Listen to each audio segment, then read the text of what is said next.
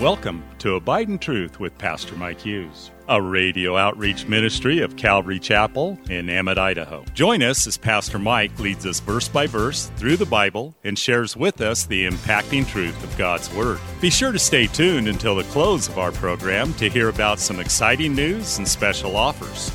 We'll also tell you how you can obtain a full length copy of this entire message. And don't forget, you can always catch up on Mike's teaching on our website at ccemmett.org. We're currently going through the book of Luke in a series titled The Uncommon Gospel. So grab your Bible, turn up the volume, and follow along with us. Here's Pastor Mike. Luke chapter 9 and message titled Power Struggle. Verse 49, it says, Now John answered and said, Master, we saw someone casting out demons in your name and we forbade him because he does not follow with us. Now, in the context, and this is the same context in the other Gospels as well, you, you have to kind of give John credit because he owns the fact that he might have made a mistake. And I think what Jesus is telling him is kind of making him realize, oh, wait a minute, maybe I wasn't good on that, on that advice and we told that person not to do that. And it's always a good attitude to have as Christians okay, well, I kind of marched forward on that and I probably should have done some more research or I probably should have asked first or I probably shouldn't have been so rash or so bold as to being the way I was. And, and we're all going to make mistakes with people at times, and that's true. So sure enough, Jesus confirms it in verse 50. He says, do not, for, do not forbid him, for he who is not against us is on our side. Mark goes a lot farther on this verse. He kind of amplifies what, what Jesus said there. It says in Mark chapter 9, verse 39, Jesus said, do not forbid him, for no one who works a miracle in my name can soon afterwards speak evil of me. For he who is not against us is on our side. For whoever gives you a cup of water to drink in my name, because you belong to Christ, assuredly I say to you, he will by no means lose his reward. Now, reading the seven letters of the seven churches, I was struck by what he said to the church of Ephesus. In Revelation chapter 2 verse 1, Jesus says this, to the angel of the church of Ephesus write these things, says he who holds the seven stars in his right hand and walks in the midst of the seven golden lampstands. And, and so in every one of these letters that Jesus writes to these seven churches, he describes himself at the beginning of each letter. And in every case, it's something that this church is in danger of forgetting.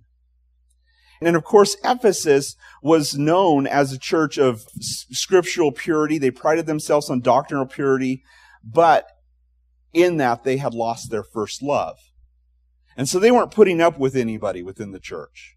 They were casting people out of the church. They were saying that guy's a heretic. They were dealing with people, but they weren't dealing with people in love. And he reminds them that he is in the midst of all the churches, and he's the one who holds them in his hand. Jesus is talking to two camps here.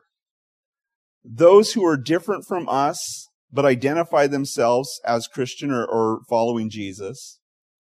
They haven't come against us. Now, I'm not talking about the cults because if you look at the history of any of the cults, they all have come against us, right? They all have said, you know, those guys are heretics or we're the pure, true church and they're not.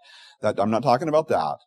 But I'm talking about people who are Christians who have a very different way of practicing, whether they're high church or low church. They have a very different way of doing Christianity than us. Maybe they're a lot more Pentecostal than us or a lot less Pentecostal than us, or they're maybe more traditional or they're maybe less traditional, whatever the case all of these churches would be represented by those seven lampstands, and Jesus is wanting us to remember that He walks amongst all of them.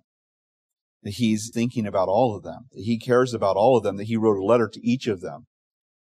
And that we're not the only ones. It's not us four and no more, right? There are other people within the body of Christ. The, the body of Christ is much bigger than we probably even understand it to be. So those who identify themselves with Jesus. And the second category is those who show kindness towards those who belong to Jesus. Acts of kindness to Jesus will not go unrewarded, he says. What I'd like to, what, what would America be like if Christians were known for their love for people who did not know Christ. Because the church in America is not known for that.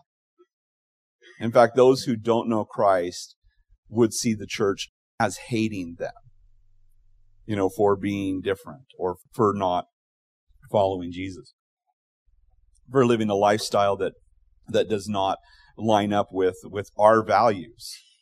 And I, and I hope that's not true for this congregation. So far, what I've seen, it's not.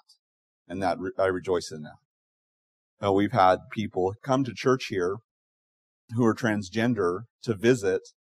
And every time they have come and visited, they thank me. One guy told me, I hated Christians and I thought Christians hated me, but coming here, everybody seems to love me. I love that. Thank you. Thank you for that. Because I, I, it would grieve my heart if somebody were to come in this door seeking God and they would be treated poorly. Because we understand that every single person is created in the image of God, whether they understand who they are and what they're supposed to be or what God has created them to be or not. That we treat them with love and respect because, and dignity because they are created in the image of God. Even though they have issues and things that they're working through that they don't understand. What would it be like if American Christians loved each other regardless of denomination? Actually, the reality is, is the reason I say that is because for the most part in, in Christianity in America, we don't love each other. You know, oh, they're Pentecostal or they do weird stuff over there or they're strange, you know, they're too stiff, they're too whatever. And we, we have all these criticisms for people within other denominations. We're commanded to, but somehow we forgot this in our zeal for partisanism or patriotism or self-righteousness. The problem is that often we as Christians become known for what we're against more than what we're for. The Lord illustrated this to me in a very interesting way when I was a brand new Christian. I, I was going to work and I had won a t-shirt on a Christian radio station. I used to listen to this Christian radio station and I'd be the fifth caller or whatever. And you know, and, and win prizes. And I was good at it. I won a lot of prizes. Maybe I was just the only one listening, but I, I got this t-shirt and the t-shirt was, it, it basically had a garbage can and it said, this is no place for a baby. And, you know, I, I agree with that. Absolutely. I don't agree with abortion whatsoever. I think that that's, it's more than just a political issue. It's a, it's a sanctity of life issue. It's a, something created in the image of God. We shouldn't be murdering them, right? And that's my, my mindset. But I, I put that shirt on and I didn't think anything of it. And I went to work and a woman I was working with, she looked at me and she was like, I'm offended by your shirt. And I was like, oh. And, and my mind just started to reel. I'm a brand new Christian and my mind started to reel and think about that. Like, wait a minute, what message am I sending here? Because certainly I don't agree with, with abortion, but is that my message? Is that the platform that I want to, to reach the world with, with no abortion? Or do I want to reach the world with Jesus loves you and he, he died for you on this, on, on the cross and he can forgive all of your sins if you put your trust in him? What's my message? And I, I had this quick conversation with myself and I looked at this woman. I said, I am so sorry. I will never wear that shirt again. And I didn't ever wear that shirt again. Because that wasn't my message. I agree with the message of the shirt, but I'm not going out to to promote that message. I'm going out to promote the gospel. It doesn't mean that I won't have that conversation with somebody when it's necessary, but that's not my platform, right? You know, do I want to be known for what I'm against? Or do I want to, do I want to be known for the love of Jesus? That I would care for somebody, even if they've gone through something like having an abortion and which this woman obviously had. You know, my wife, she used to work at a, co- or she used to go to school. She went to school for cosmetology. And when she was at school, she was there with a whole bunch of people who had alternative lifestyles.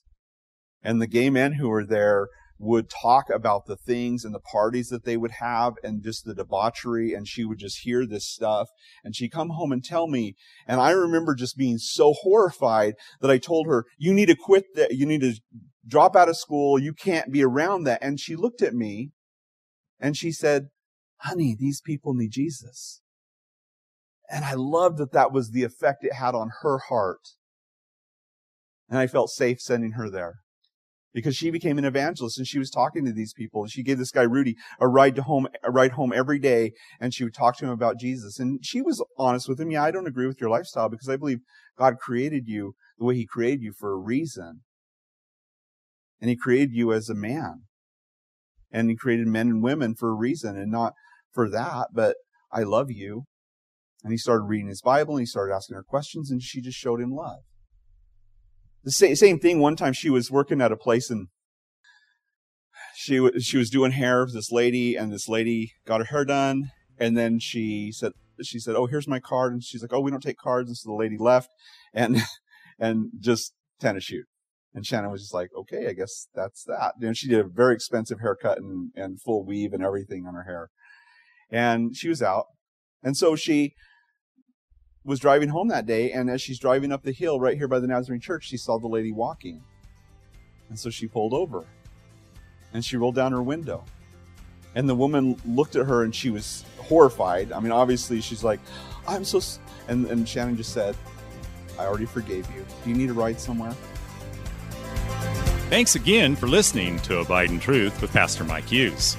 If you would like a copy of today's sermon in its entirety, call us at 208 365 0991 or send us a text at 208 991 2756. Be sure to mention today's date. You can also listen to Pastor Mike's latest message on our website at ccemmett.org. And don't forget to search for Calvary Chapel Emmett on iTunes and YouTube. Remember to hit subscribe when you're there. Thanks again for listening, and remember, always abide in truth. Until next time, God bless. Abide in Truth is a radio outreach ministry of Calvary Chapel in Emmett, Idaho.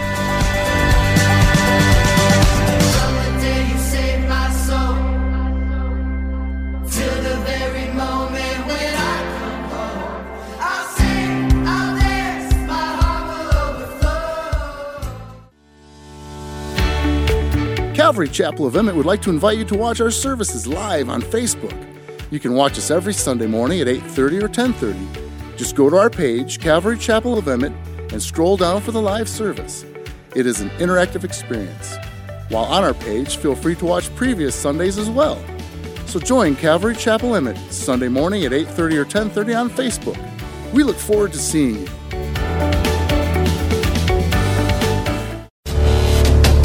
Calvary Chapel of Emmett would like to offer you a free gift for joining us today. Right Now Media. Right Now Media has been called the Netflix of Christian Bible studies. With over 30,000 Bible study and discipleship videos, there's even tons of Christian cartoons for the kids. To get your free account to Right Now Media, just visit our website at ccemmett.org forward slash right now. That's ccemmett.org forward slash right now. And God bless.